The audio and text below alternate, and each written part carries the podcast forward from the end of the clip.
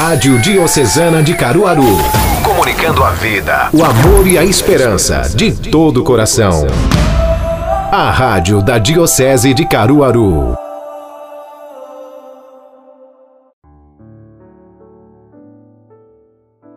Queridos amigos, paz e bem, é fatá. Este é um termo hebraico que Jesus usa no Evangelho de Marcos para curar um surdo mudo. A tradução desta palavra é abre-te.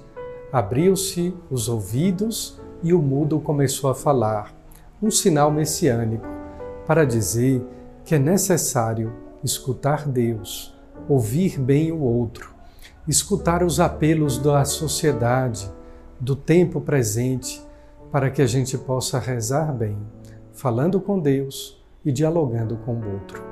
Este é, portanto, uma pequena síntese deste Evangelho de Marcos, no capítulo 7, tão bonito deste domingo. Um final de semana com as bênçãos de Deus para você e para toda a sua família. Paz e bem.